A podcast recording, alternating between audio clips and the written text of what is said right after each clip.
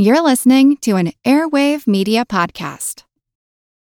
When you need mealtime inspiration, it's worth shopping Kroger, where you'll find over thirty thousand mouthwatering choices that excite your inner foodie. And no matter what tasty choice you make, you'll enjoy our everyday low prices, plus extra ways to save, like digital coupons worth over six hundred dollars each week. You can also save up to one dollar off per gallon at the pump with fuel points. More savings and more inspiring flavors make shopping Kroger worth it every time. Kroger, fresh for everyone. Fuel restrictions apply. You care about your money. Of course you do. So why aren't you listening to SoFi Daily?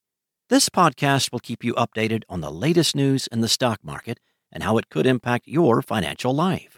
Stay on top of what's happening. Listen to SoFi Daily wherever you get your podcasts. That's SoFi Daily wherever you get your podcasts. This is Anthony Ongaro from Break the Twitch, and you're listening to the What's Up Next podcast.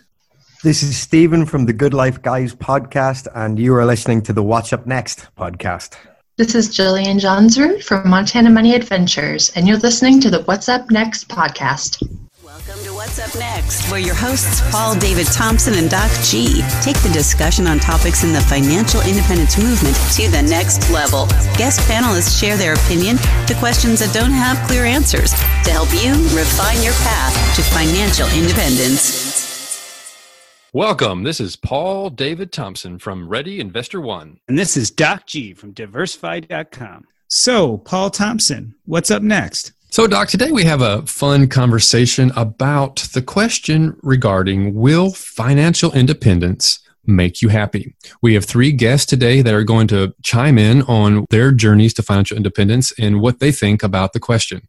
So, we'll do, go around and do a quick introduction to each of them. Jillian, would you mind starting? Yeah, I'm Jillian Johnsrud. I write over at Montana Money Adventures. I mostly talk about financial independence, but in the context of intentional living and how we actually go about creating our best life. Oh, I love it. Can't wait to hear more. Stephen, could you do us a quick intro, please? Yep. Uh, my name's Stephen, and I am the I, I host a podcast with my co-host Yasin. It's called The Good Life Guys. We talk about a mixture of topics from philosophy, psychology. We we interview people that we find interesting from, from those worlds. And we've done a little bit of, we've talked a little bit about finance and F I, but I would say it's not really one of our focuses. But for me, it's become uh, a real interest over the last eight months. Fantastic. Thank you so much for being here. Anthony, how about you? My name is Anthony Ongaro, and I'm the creator of Break the Twitch, which is a YouTube channel, a blog, and recently a podcast, all about removing distractions and doing more of what matters. Focus on the topics of minimalism, habits, and creativity as a framework to do that. All right, so I would like to start the conversation with Stephen. Stephen, you had me on as a guest on the Good Life Guys podcast, and one of the things we talked about is the purpose of financial independence. And we talked about one of the things that is important about financial independence is we use it as a tool to decrease stress, fear, and anxiety. And I was surprised to hear you talk a little bit about finding the financial independence journey actually brought more stress into your life in some ways. Can you talk about that a little bit?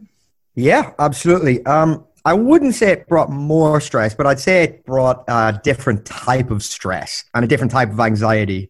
Essentially, for, first and foremost, I think overall finding financial in, the financial independence movement and learning about finance, learning about how to be better with your own finances and moving along the continuum towards something that you might want to call financial independence is certainly overall a good thing. But I think it has lots of potential pitfalls in it. For example, uh, it's quite addictive, I think. I mean, it's quite, I find myself having to try to tear myself away from financial independence blogs and podcasts and trying to, you know, as, as we discussed on the podcast that, that we did with you, trying to force myself not to look at my investments on a day-to-day basis. Because as I said in the beginning, I've only been doing this for about eight or nine months, so I'm quite new to it. So I would say, whereas prior to finding this, I had certainly anxieties about money that that were to do with not having any idea what my financial situation really was all about. Bit of a black hole that I tried to ignore.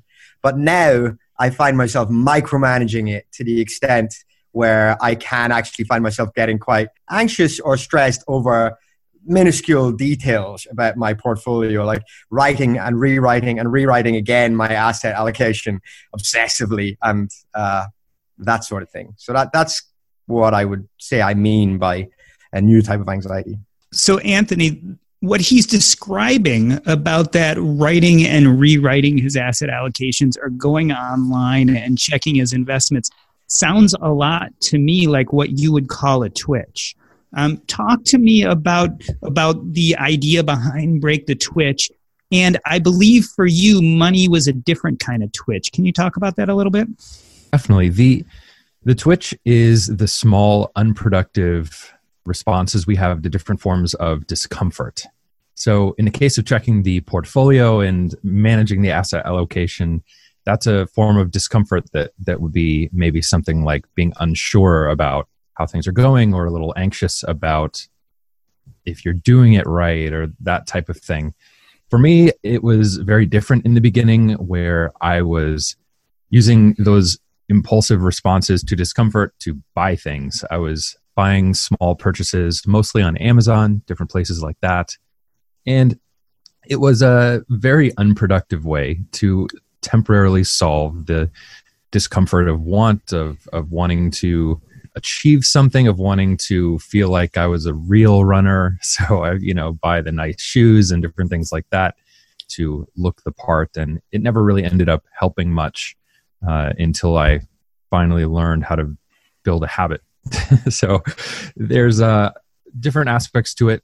It has to do with the, the smartphone, technology, internet, the way that we just find those little distractions in our lives and and manage those actively. But that's the the core concept behind Break the Twitch, is just managing and learning to create some friction in the process so we can give ourselves a fighting chance to live out with intentionality. So Jillian, I'm interested in your uh, insight as a life coach and as a money coach. When I listened to Anthony, it sounds like spending money for him was a twitch. He spent money to relieve anxiety. On the other hand, Stephen has made this life change where he's looking towards financial independence, but that in itself is forming its own sense of need to do this repetitive behavior that that maybe is causing more anxiety than benefit. So it really brings up a big question. The question is is a chicken and egg question. Is money the answer to solving some of our anxieties, or is our anxiety a cause of our money stress? It could be both. I think the part of financial independence that starts to stress people out is that it's a hard finish line. And once you start investing and you have a certain amount of money you can save, there's not that much more you can do to optimize. You reduce your expenses, you start to invest, but you really want to hit this goal. You just can't run much faster. And so then you optimize and you refresh the spreadsheet and you listen to more podcasts and you consume more. I think one of the greatest benefits we had, I hit financial independence when I was thirty-two, but I started when I was nineteen. And the great benefit that I enjoyed was I didn't know that that was my goal. It wasn't this hard deadline, and it wasn't life delayed before I hit this deadline. It wasn't like, oh man, as soon as I hit financial independence, that magic number, everything gets to be different. Instead, I focused on the incremental change and how could I slowly build more financial freedom. And with each step of building more financial freedom, it did relieve a lot of stress. We paid off fifty-five thousand dollars of debt. That relieved a lot of stress. We built one thousand dollars of margin in our budget a month, two thousand dollars of margin in our budget a month. That relieved a lot of stress, but it wasn't just anxiously racing towards this goal. We enjoyed that financial freedom every step of the way. So, Stephen, as I hear Jillian talk, she mentions this kind of phenomenon that we have, this as soon as I reach. And I think in one of your podcasts, you guys talk about the nine beliefs that will ruin your life. And one of them is, I will finally live as I want to once I accomplish dot, dot, dot.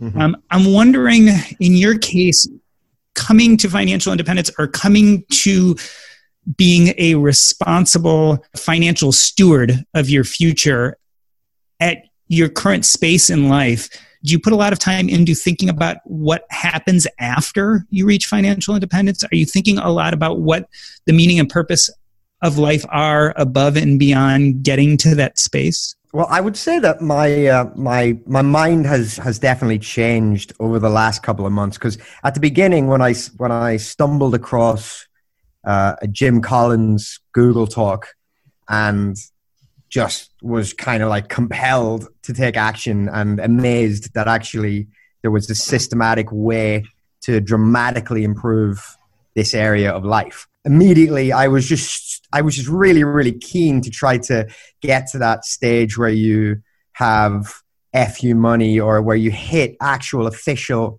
financial independence. But I think what I've been realizing more recently is that uh, pretty much what Jillian said about, you know, life, ca- I can't, I'm not willing to, and I really think it would be a massive mistake for me to put life on pause while I try to get to that point, because it's going to take a long time. And, you know, I mean, who knows what will happen to me before I reach that point. I mean, you know, I may never reach it. I think about it now as just becoming more or less financially independent, as in, you know, being in a lot of debt is being extremely unfinancially independent. Having, as Jillian said, your debt paid off is definitely more financially independent than you were. Having some margin in your budget is more financially independent again. Having some investments is more financially independent, and so on and so on.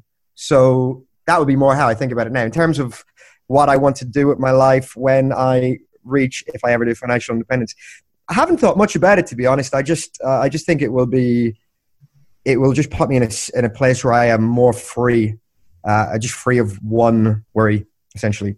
So, Anthony, as I'm listening to this, I think a lot about your content. I met you at Camp Fi Midwest, but you are, do not brand yourself as a financial independence person.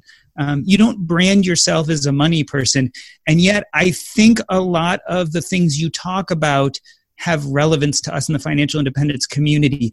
Do you believe that that money will change your trajectory? Do you believe that you'll hit a space, maybe you'll you'll hit a number you call financial independence, and it'll make a difference in in your life? Or do you feel like you're kind of already there? Great question.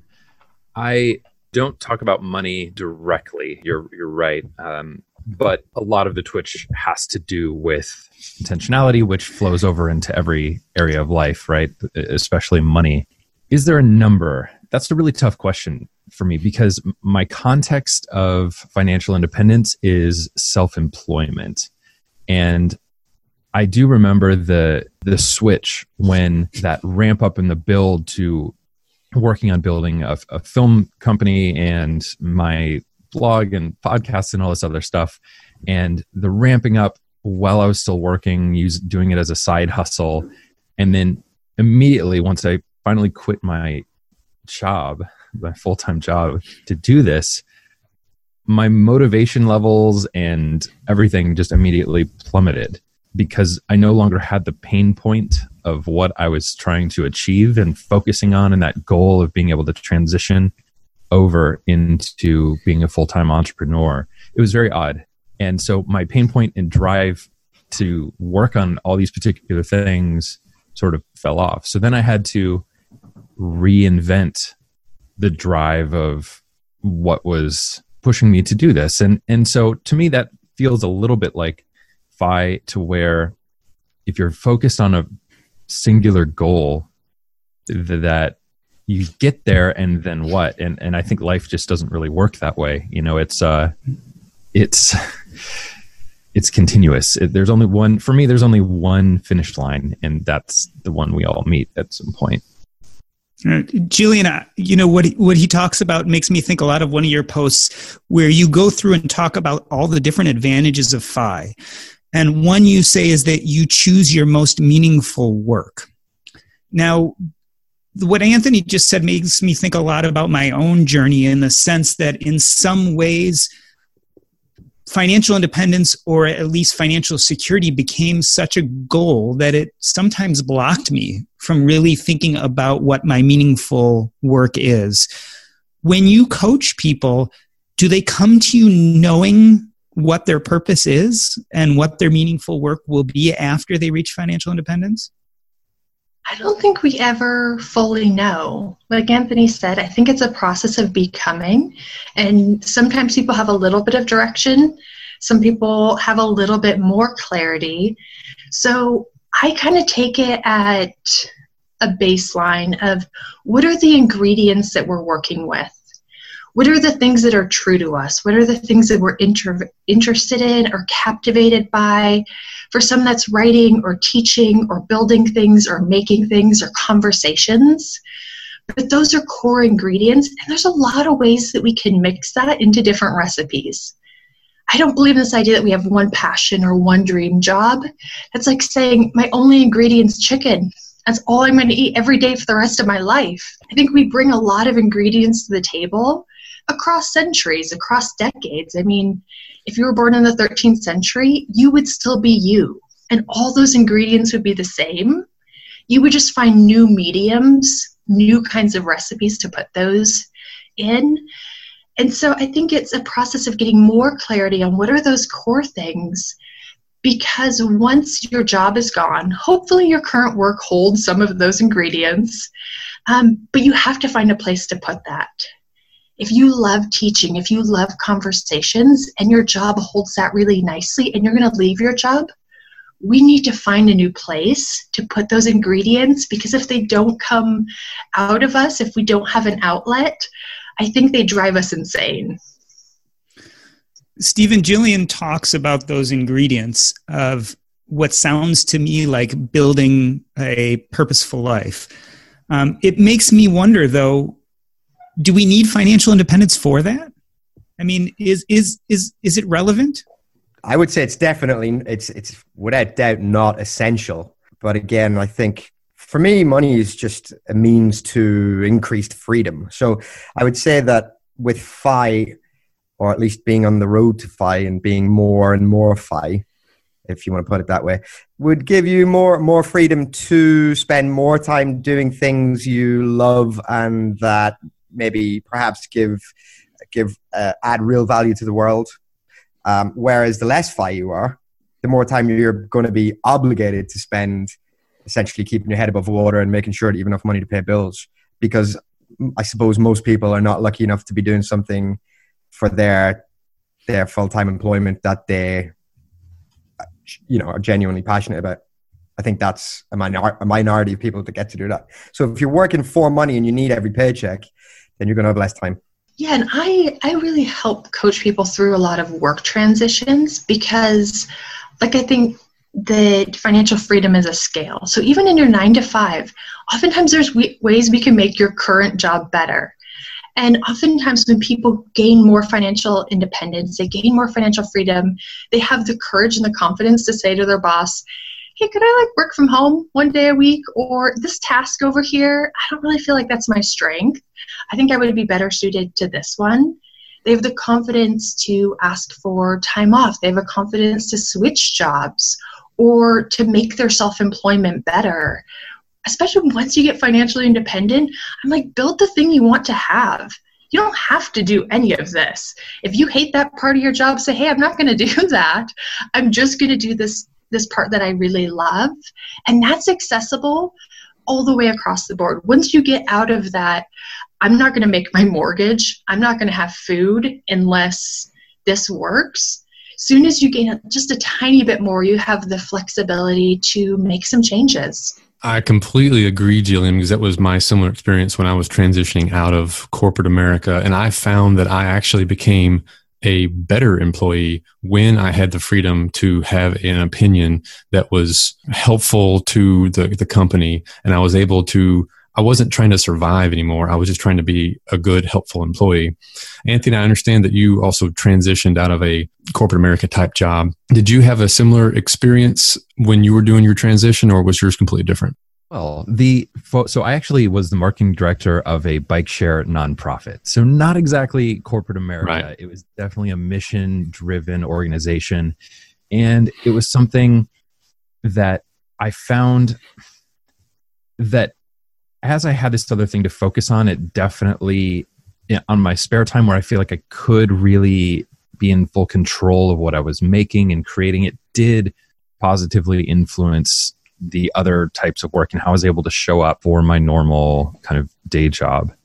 I will say that one of the big things that encouraged me to leap off and and and really go off on my own was that I tend to do things a little differently. I tend to think a little differently and sometimes have a hard time bullet listing exactly why what I think is the right move is going to work. And having worked for a uh, prior attorney who was then running the organization that I was at, it was very hard for me to kind of explain my intuition.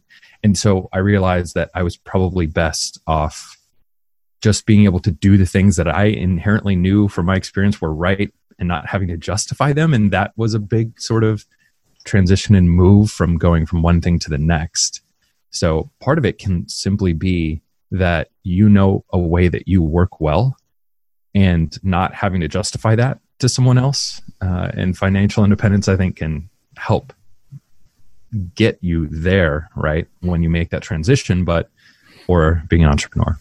Stephen, do you think as you get more and more financially secure, it will change your relationship to work? Um, yeah, I'd say it already is, because in a way it's, yeah, I think it's similar to what, well, actually what basically most of you guys have, have kind of said so far. It's you're no longer, because my, my line of work is I am essentially freelance. So I have multiple sources of income. I'm a musician first and foremost. So, but all of a sudden I'm less desperate to take every little bit of work, because I can kind of, I have that little bit of a safety, safety net, I suppose, or Uh, cushioning essentially to to kind of go, yeah, do I want to do that? Actually, not really. I don't I don't have to feel that anxiety of like, yeah, yeah, got to accept all work, because you know when you're a freelancer, it's like it's it's wrong to say no because you get that kind of fear of, oh, I won't be asked again. You know, you're a bit of a slave to having to uh, say yes to everything. But I feel like, you know, it's definitely changed my feeling in that regard. I, I, I've uh, I've been I found myself able to say Uh, no, or maybe just uh, to to do things more on my terms, as Paul was saying. Uh, you know, I can, you know, I can almost be more creative, as it were, because I'm less afraid of uh, disappointing. It's kind of, it makes me think of the um, it's uh, it's thriving instead of merely surviving. This episode is brought to you by Range Rover Sport.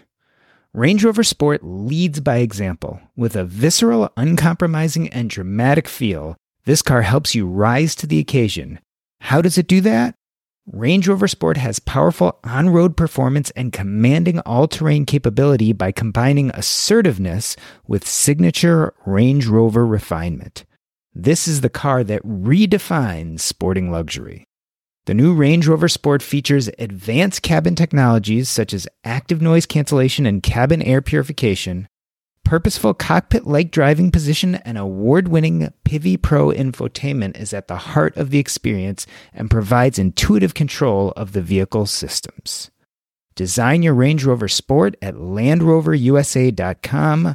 Once again, explore and build your Range Rover Sport at L A N D R O V E R U S A dot com. That's Land Rover U S A dot com. Are you struggling to close deals? B two B selling is tougher than ever, and that's why I want to tell you about LinkedIn Sales Navigator. LinkedIn Sales Navigator is a sales intelligence platform that helps professionals effectively prospect and engage high-value customers, drive higher revenues, and increase sales performance. Sales Navigator helps you target the right buyers, surface key signals such as job changes or which accounts you should prioritize, and shows you hidden allies so you can find those buyers that are most likely to convert. Fueled by LinkedIn's one billion member platform, Sales Navigator gives you the most up-to-date first-party data, enabling you to unlock conversations with the people that matter. Right now, you can try LinkedIn Sales Navigator and get a sixty-day free trial at linkedin dot com slash earn. That is linkedin dot com slash E A R N for a sixty-day free trial. Let LinkedIn Sales Navigator help you sell like a superstar today. Just go to linkedin dot com slash earn and get started. I want to transition a little bit over to Anthony. You say in your blog at one point, you say that we try to buy a better version of ourselves. Uh, in other words, we try to use purchasing power to become what we want to become. I sometimes wonder, do we also try to save to become a better version of ourselves? I mean, is, is it truly authentic to say that reaching financial independence will make us better?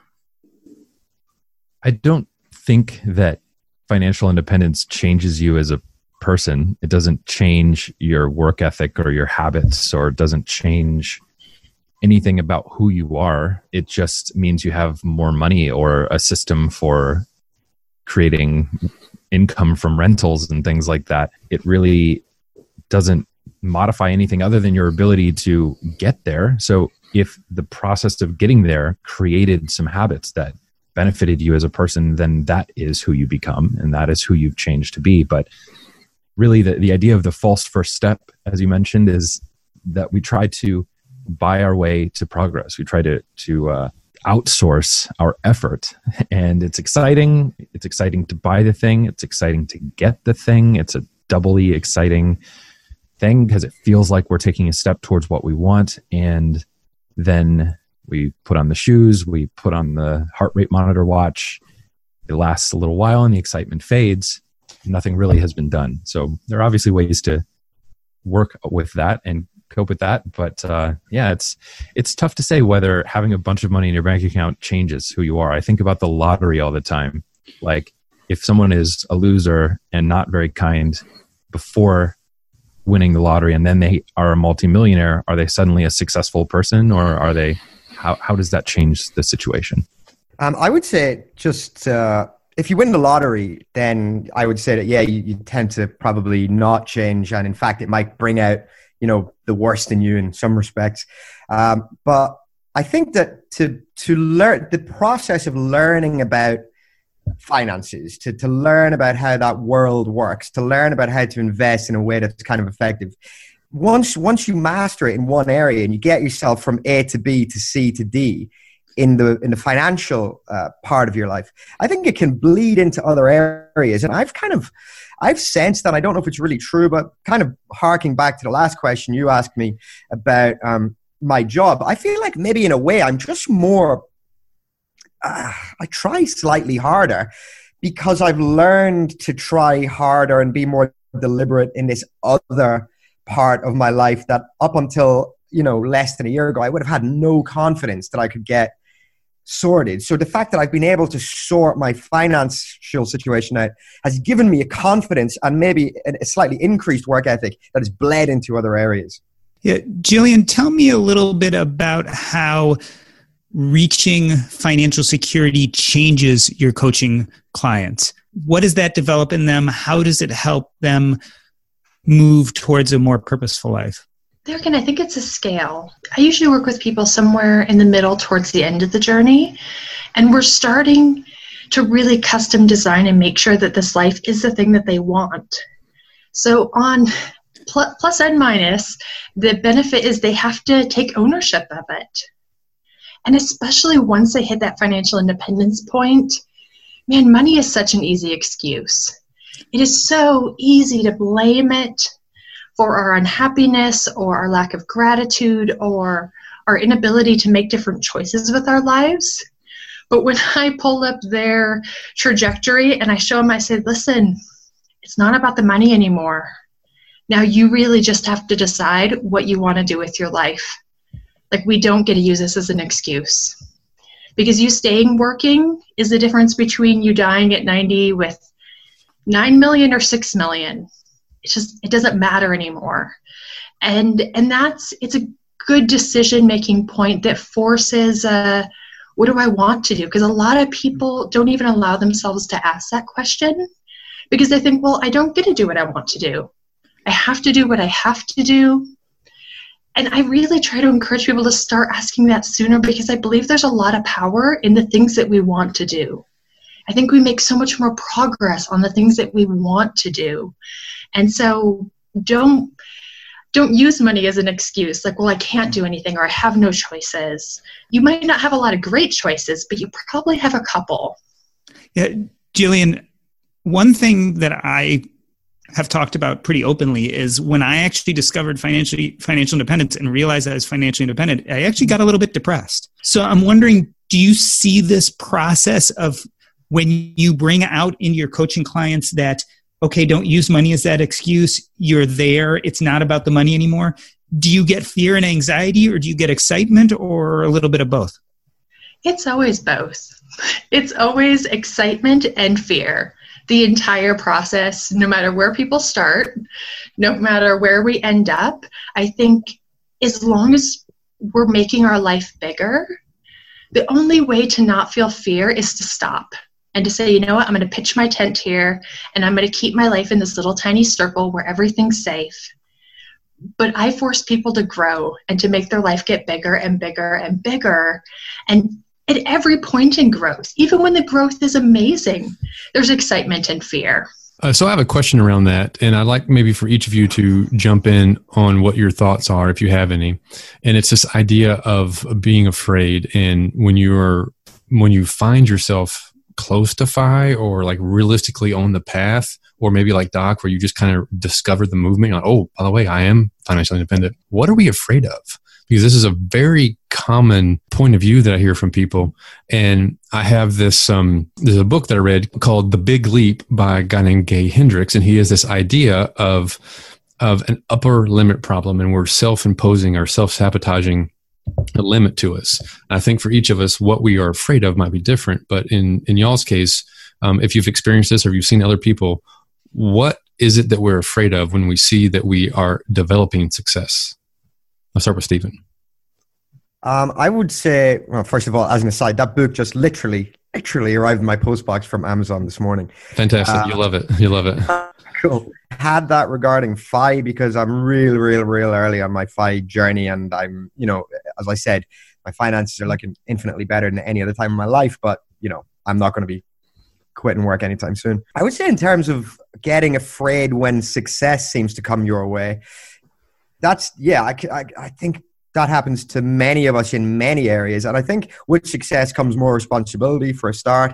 Um, we maybe no longer get to make excuses for ourselves across the board in other areas. It's comfortable being who we are. It's comfortable being able to go, oh, you know, uh, you know, my life is what it is, and uh, big things don't or haven't happened to me. I feel like it's like a, a comfortable cardigan you can wear and, you know, just kind of hang around indoors and not go outside. So I think, well, yeah, with, with success comes responsibility. You need to start, you need to become a newer version of yourself, which is in and of itself frightening. Anthony, thoughts? I think any kind of growth is uncomfortable. I think it's pushing ourselves out of the expected or the patterns that we've established over our lives, some that might not be very helpful and some that might be helpful, that actually gets us to where we think we want to go. And then sometimes when we get there, it's not quite what we expected, and it's uncomfortable, and we're forced to grow. I mean, I think some of the biggest changes in life, when it happens, those are the things that are going to literally just force us. When you make a big move, when you change jobs, when you reach financial independence, depending on what it is. The kind of funny thing that I've noticed in parallel with this is when we were decluttering, we learned about minimalism and owning less stuff. And when we were decluttering our lives, it was exciting and it was fun. And each trip to the donation center felt really good.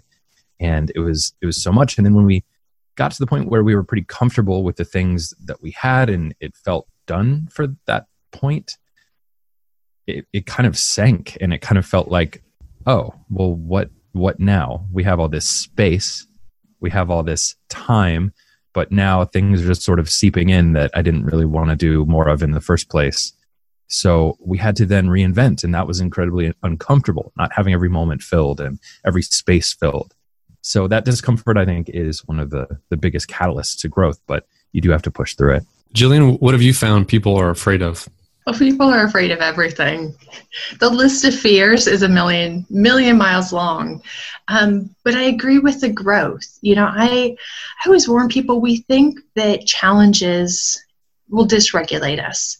And by dysregulate, that could come out as hesitation or fear or anxiety or, you know, withdrawal. Um, you can dysregulate up or down. Up looks like people are yelling and fighting and, you know, their heart rate's going faster. But people also physically dysregulate down. They withdraw, they disconnect, they numb, their heart rate lows, they zone out on Facebook. All of that is dysregulation. And we've come to expect that we'll dysregulate going through hard things or challenging times in our lives. But people also dysregulate going through success and growth. And so I'll jump on calls with people and they're like, ah, oh, like, I feel like I have anxiety. Like, this is really hard. Like, is it, is it supposed to be this hard? And that's, that's the lie. Like, if we feel fear, if we feel hesitation, if we feel dysregulation, people back away and they turn around and they leave. They go, oh, I must be doing something wrong because I don't, I don't feel comfortable and regulated right now. But all growth is going to dysregulate us. And I say it's like if I was a personal trainer and you came back and you said, hey, I feel a little sore after our workout, I'd be like, perfect. I'm trying to keep you in just the right amount of dysregulation. You shouldn't be too comfortable, but you shouldn't be like panic attacks and not sleeping, like just that right amount of fear and excitement um, that I know that you're growing and you're pushing yourself, but you're not like shutting down your body in the process either. Anthony, as I hear Jillian talk, I'm thinking about one of your posts where you talk about sitting in a sensory deprivation tank. And in some ways, I think we have all this noise. I think we have internal noise. We have our own anxieties, fears, the own things we tell ourselves. We have a lot of money noise. And in some ways, as I was reading your post, I think of financial independence as a sensory deprivation tank. I think like all of a sudden you get to this place and you realize I have enough, and the lack of money, stimulus, worry, fear creates a vacuum. And sometimes that vacuum actually leads to vertigo, right? Leads to a feeling of dizziness, unsteadiness, nausea. And I couldn't help but thinking and feeling the same sentiments as I was reading your description. T- tell me a little bit about that and how it felt. So I'm floating in this pod in complete darkness, totally naked. And it was very odd. And I was doing it for an hour long session. And the the parallels there are hilarious because after probably forty-five minutes or so, my brain started doing very weird things. It's totally dark. The water is exactly your skin temperature and it's heavily salinated. So you float perfectly. And so you, you feel nothing, basically. It's very odd. And after about forty-five minutes, I started to get motion sick because my brain didn't really know what to do with this current sensory environment. But the other uh, aspect of that is after a period of time of lacking stimulus, my brain started doing weird things like, oh, did, have I been in here? Did I miss the alarm? Did I not hear the music that was supposed to play when I'm supposed to get out? Okay, it has to have been an hour by now. It's been such a long time. And it started playing these weird games. Like it it, it really messed with me. And so I, I do think that there are some parallels there in terms of once you remove the noise, y- y- your attention then is directed to every little other thing. Uh, and it really frees up that both, both positively and negatively hyper awareness of your aches, your pains, your little things you might not notice on a regular basis. And I can see how, yes, fi- financial independence in the same way, if you're very focused on a, on a goal to reach this point and you're, you're, you hit that point, it, it's like you're entering the space that might start making your brain do funny things. So Stephen, you know, I think a lot of us try to get to this place with our money, to get to financial freedom, to remove some of that noise, uh, especially our own self-created noise. The problem is that we also have the noise of all our friends and family and relationships. Uh, other people create noise, especially when we tell them about what we're doing. Tell me about the effect your journey is having on the people around you. Do they support you? Do they think you're nuts? What do they think about your interest in financial independence? Um, I would say I have no friends who share my interest whatsoever. I mean, Yasin from the Good Life Guys podcast, uh, um, he, uh, yeah, he's kind of, uh, out of all the people I know, he's probably the most kind of wants to serious about wanting to maybe get onto this path to some extent. But I've been trying to show people I love in my life that are important to me, like my brother, my best friends, because I think it would really benefit them to move at least somewhat in that direction.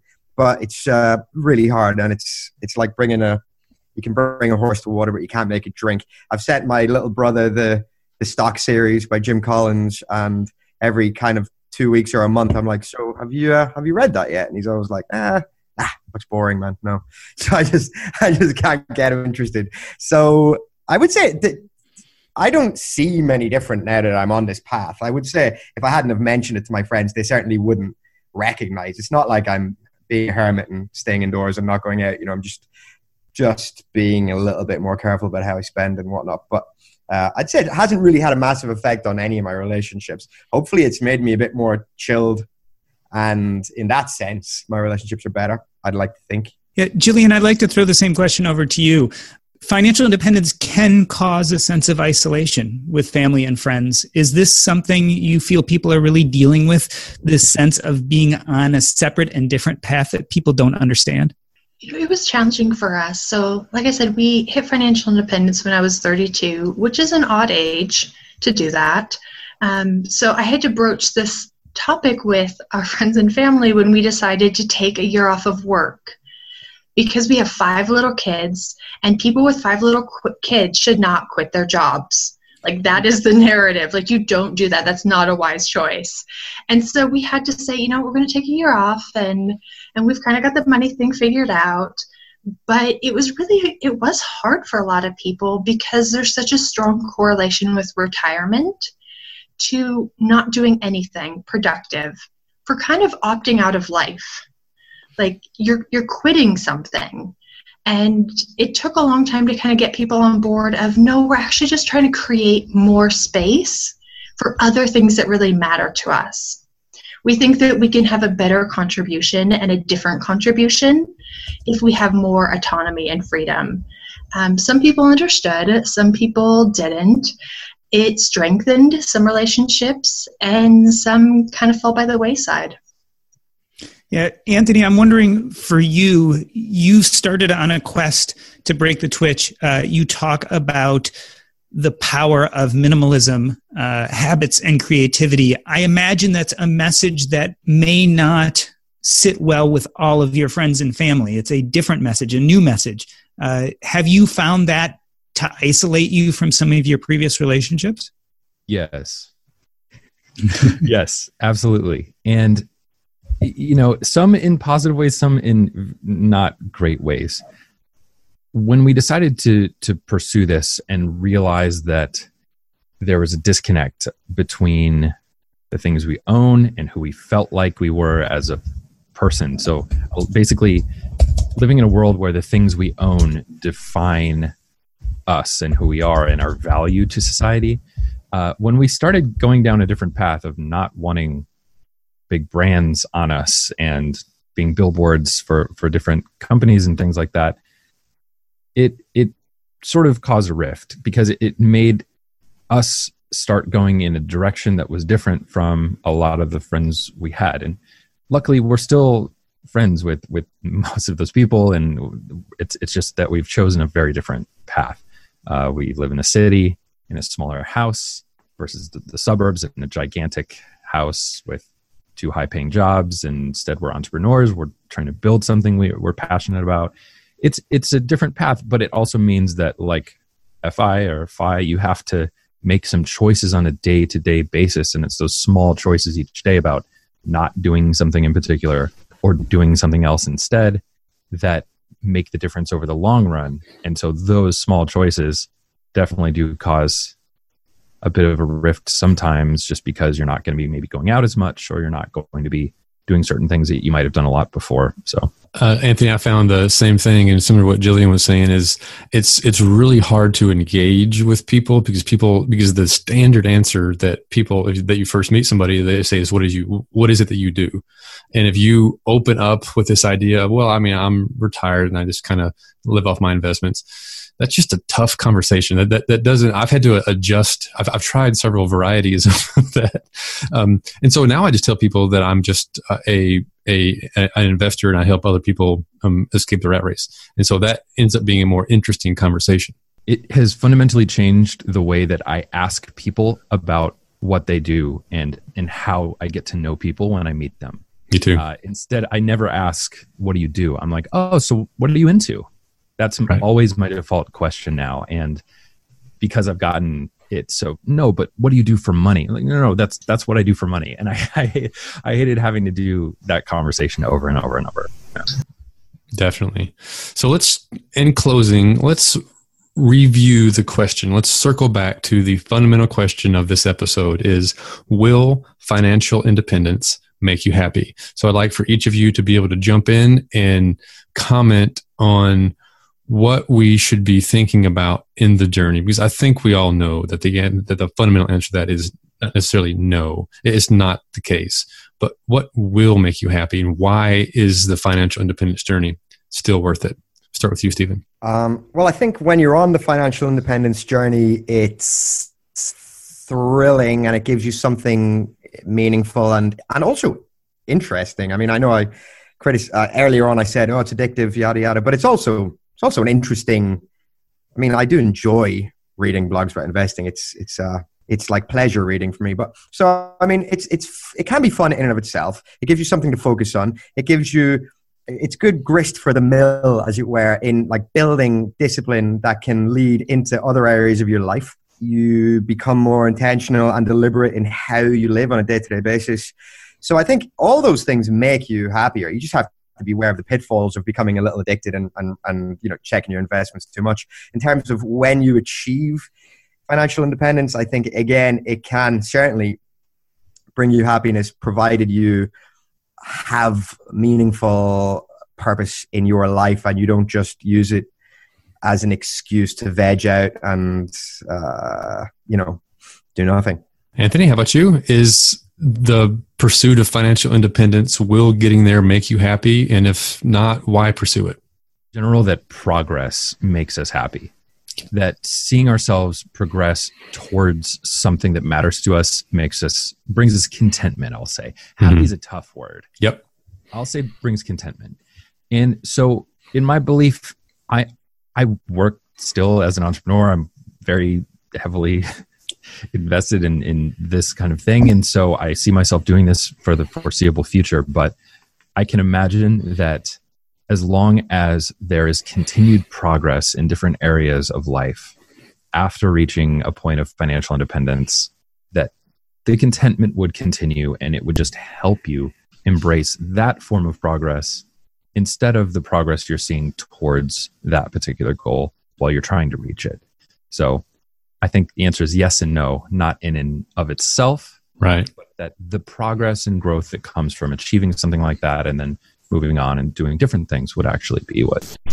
Yeah, that reminds me of a quote, and I wish I remember who said it, but the, happiness is the pursuit of a worthwhile goal. I think that's a summary, a good summary of what you said there, and I definitely think there's that resonates with me. Uh, Jillian, how about you? Uh, will financial independence make you happy? You you've achieved it. Are, are you happier? And if it doesn't make you happy, why pursue it in the first place?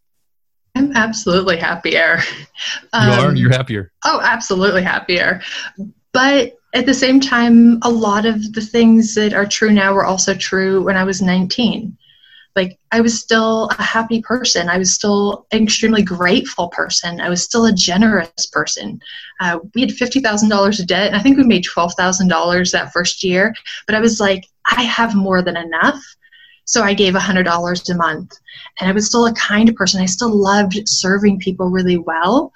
And financial independence for me has just allowed me to grow even more in the things that I was already cultivating, the things that already mattered. I love in Elizabeth Gilbert's book, Big Magic, she said that she never demanded that her creativity pay the bills. She said, I, I always said that I'll take care of the bills for both of us. And she did that by side hustling and waitressing while she wrote her novels. And I've seen it as kind of like, I did investments in real estate. Like, my creativity, my entrepreneurship doesn't have to pay the bills. I do it because I love it.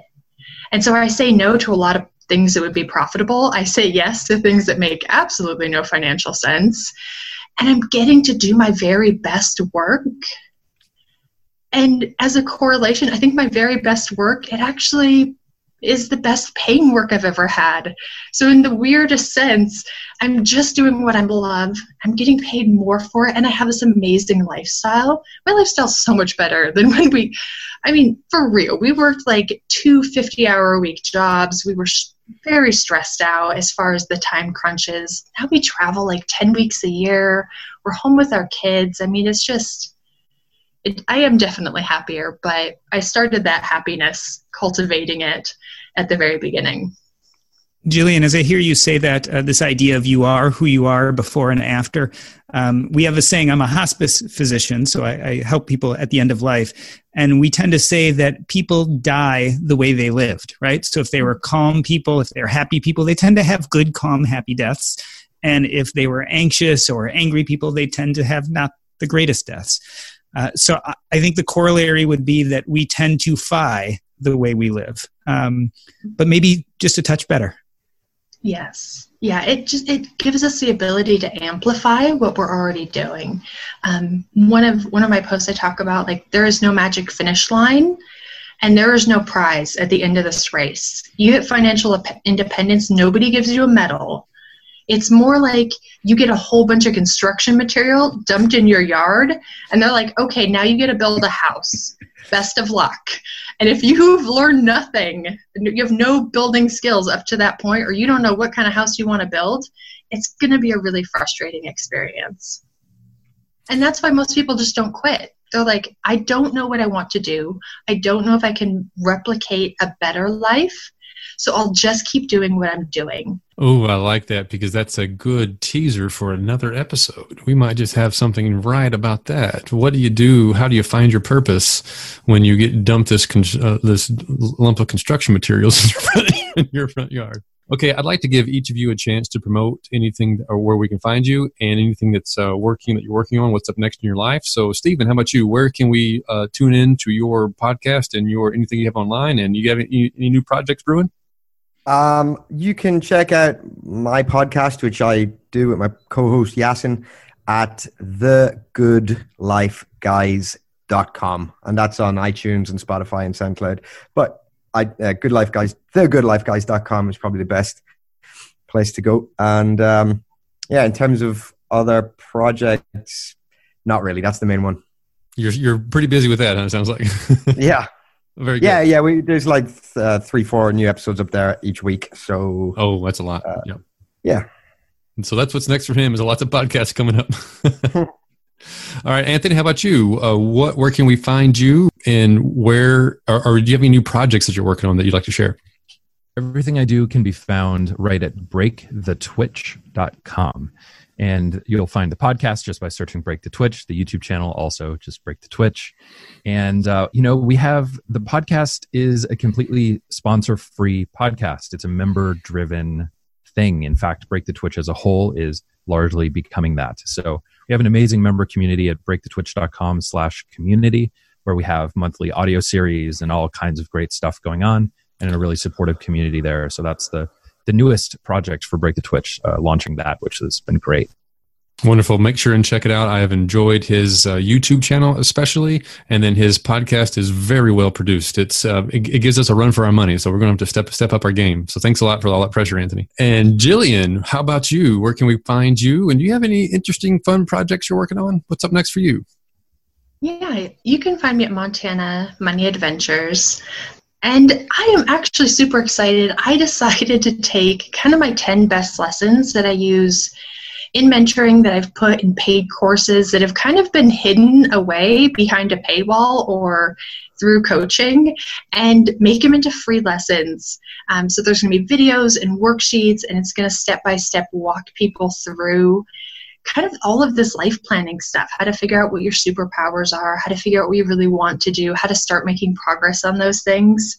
So that will be on my site very soon, um, the next week or two. So I'm really excited about that because I feel like my ability to help people one-on-one is very finite. So this is will give people a great jump start.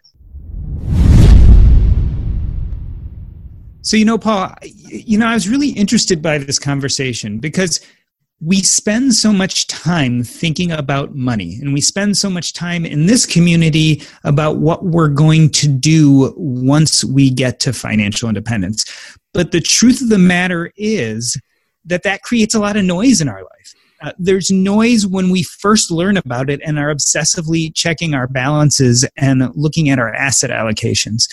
Uh, there's noise when we daydream about how great life will be when we don't have to get up at seven a.m. in the morning and have to go work for the man.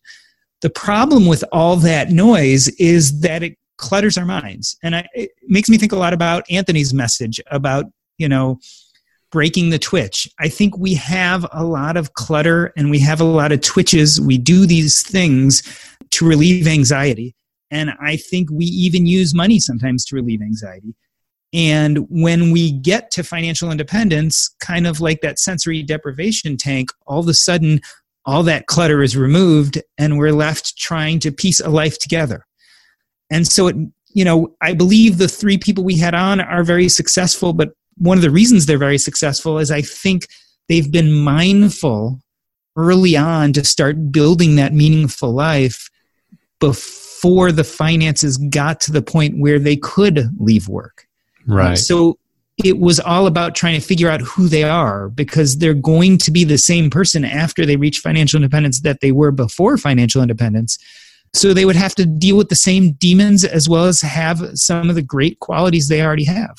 Yeah, money is just really a fulcrum that makes you more of the person you already are. It just gives you more more power and control.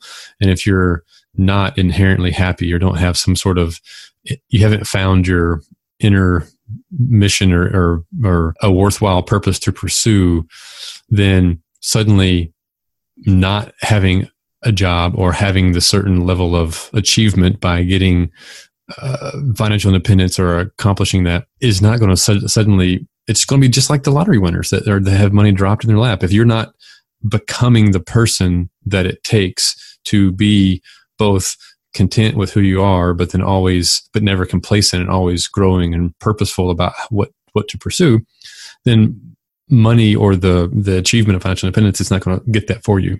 Yeah, I really was taken with this idea of incrementalism. And I believe all three of our guests talked about that. If you do win the lottery, I think it can be a little vertiginous. And I think it was a little confusing to me when I all of a sudden realized that I was financially independent and it got dropped into my lap. Mm. One of the best arguments maybe to take it a little slower, maybe one of the best arguments for the one more year syndrome actually is that this incrementalism builds uh, emotional fortitude necessary to go to the next step and start shedding things that aren't giving you value anymore. So I think a lot of people look at their W two employment and say, well, it's not giving me value anymore. But if they haven't incrementally built a life that will support them after they leave these activities, uh, they're going to find themselves lost. And I think that was a message that all three of them spoke about at different times in the podcast. Yeah, I was not previously familiar with this concept that, that Jillian had of dysregulation. Uh, I never heard of that that concept before, and it, I'm still I think I'm still processing that, that narrative. But it, as she started explaining it, it kind of started making a little more sense. We get used to, or we're creatures of habit. So much of what we do, we just do on automatic pilot, and then when we are stretching ourselves outside of our comfort zones um, in any aspect of life, but we'll talk, we're talking about money then, or, or your career, really. It, that's, I think that's really what it boils down to is your career and, and that association with that career and all the time that is taken up. You want out of it, but then suddenly when you're free, you're like, oh my goodness, what am I going to do with all this free time? And you have to find some place, something to dis- to to replace that. And that is a huge dysregulation, right? And so how to prepare yourself for that, because some, not everybody's miserable at their job. Um, I personally, I wanted out, and there was no question that I that I wanted out. Um, but not everybody f- finds themselves in that situation. They just find themselves with the freedom suddenly, or or they work towards it. You know, okay, well, it kind of makes sense for me now. And maybe if they're not unhappy doing another year of work or whatever, but you get to do this. I, I like this idea of testing this theory of, okay, well, I want to do some work, but I don't want to do all the aspects of work. So then you start pushing back at work. And that's a fun experience. If you've ever had a chance to do that, um, I know you've done that some, just pulling back on that amount of hours that you work and a lot of responsibilities that you've taken on. I did a similar thing. I, I couldn't really control my hours so much, but I definitely pushed back. I became a better manager because I started delegating tasks that I was taking on as a manager that really should have been being done as as my from, from my employees in the first place. And so they actually liked it that I gave them more responsibility, because that gave them purpose and it gave them something that they felt like they had control over, because it was, these are professional type engineers and they wanted a project. And so taking that on and saying, I want you to take charge of that, was actually a good thing, which I would have thought that I was, you know, pushing things off on them. So it's an interesting psychological experiment that you get to go through when you have this F U money, this, this, this, this power, this position of power where you can say, this is the way I want my life, and I can start choosing what I do. Yeah, this idea of dysregulation makes me think a lot about Anthony's talking about habits. Uh, we didn't go through it a lot in our podcast, um, but one way the way you break the twitch is with habit. I think if you drop the whole retirement and work thing and just look at our lives in general, what I feel like we're doing incrementally in the financial independence community is we're starting with lots of bad habits, and we're slowly shifting out of those bad habits and starting to form newer, better, life-affirming habits. And so forget the job, forget am I going to retire early or not retire early. I just feel like it's this thing where we're reaching to get charge of money because that's one bad habit that we have, or a series of bad habits. And we're trying to get rid of those bad habits and then replace them with better habits, better life habits, whether that be about finances, whether that be about exercise, whether that be about diet or nutrition. The point is that we're moving from the poor habits that are not life affirming to newer, better habits to create a more purposeful life. Yeah, I like that little play on words. Um, we're switching from poor habits to, to rich habits. So I have a question yeah. for you, actually, Doc. Why pursue financial independence? What's what's your story on that? I know you write a lot about this, but and the psychology behind it. Why is it worth pursuing it? What's the point behind the movement in the first place? So for me, this answer is a little bit different. Financial independence taught me eventually that I had to stop concentrating on money and even achievement and start looking into myself and trying to figure out what my purpose and identity were. Financial independence allowed me to leave my job so I could pursue those things, those things that may not make me money, like writing a blog or podcasting or public speaking. Uh, all those things I think are much more aligned with my purpose than my job ever was, although I love being a physician and I always loved being a physician. I feel more connected as I pursue more of these other opportunities. Could I have done this without financial independence? No, I don't think I would have had the freedom right. uh, financially to leave and do what I want to do. On the other hand, if I were now twenty-one years old and know what I know now, I don't know if I would have gone after financial independence so much as I would have gone after finding that purpose and meaning and found ways to monetize it. So I would have been financially savvy in the sense that I would earn what I needed to. I would save a good percentage of it. I would invest. I would make all those smart money moves, but those don't take a lot of emotional energy nor nor physical energy once you realize how to do it. Uh, but I probably wouldn't worry so much about my finances as much as I'd worry about creating the best life I could, uh, one that sat well with me that I could do for the next forty or fifty years and not worry about it. And eventually the money would have come and my numbers would have compounded and I would have hit financial independence anyway.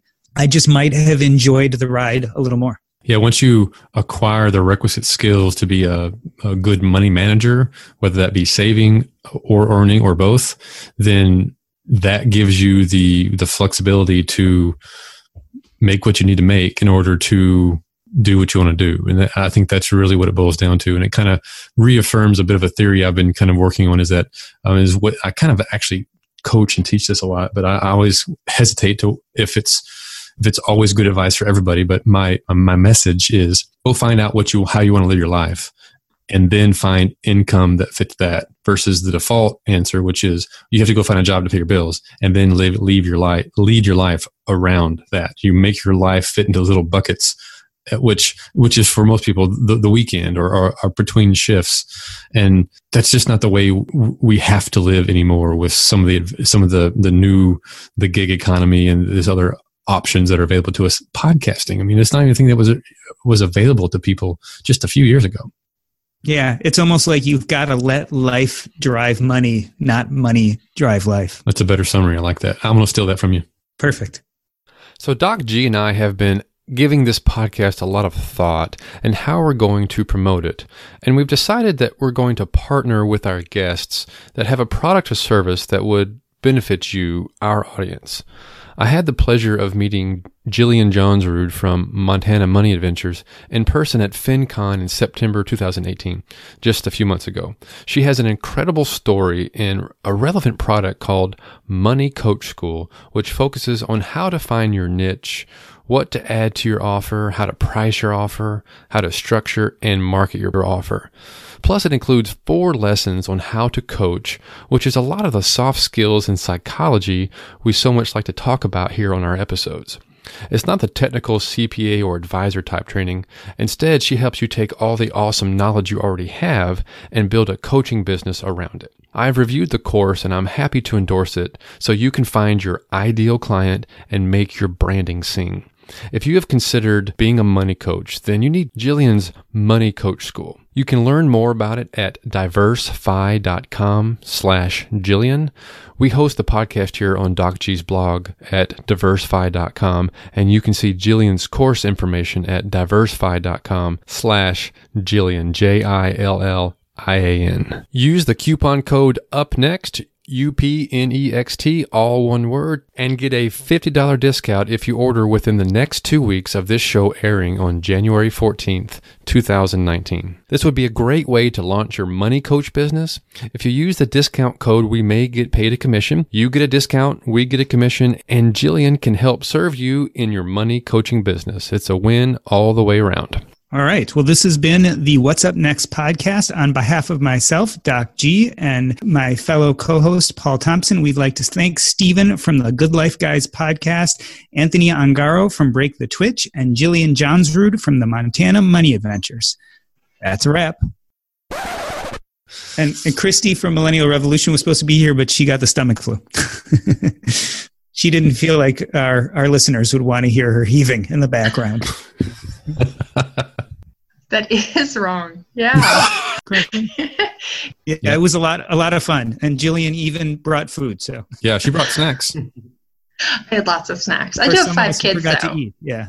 So I'm, yeah. I'm, I'm accustomed to the way of snack. She can't help out. but be, but be mama. So when she shows up, she, she treats us like her kids. I know that everyone gets hangry, and like yeah. when you're on your feet all day, just a snack boosts the mood across That's the board. Right. Jillian's going to just keep dancing. Yeah. All right. I do a lot of dancing. Podcasters yourself. So I, again, I expect you guys to make us look really good. Yeah. So oh. the pressure's on you guys this time. So Paul, what was it? The first three or four times we did Zoom together, Paul, I didn't have any, I always did something wrong. I either didn't have my yeah. volume up or yeah. newbies. Yeah. I mentioned this before, between the music and the intros and the outros, you're, you're Paul, we got to step up our game, I think. Yeah. It's all this pressure. Paul, Paul, I think you caught me typing and muted me for a second there, didn't I you? Did. Yeah. yeah. I was I'm, making I'm, loud typing noises. I'm know? the I'm the audio Nazi. Yeah. I'm like, whoa, stop it. Tech moves fast. So keep pace with the Daily Crunch podcast from TechCrunch. With new episodes every day, this podcast will give you a quick overview on everything you need and should know about startups, new tech, regulations, and more.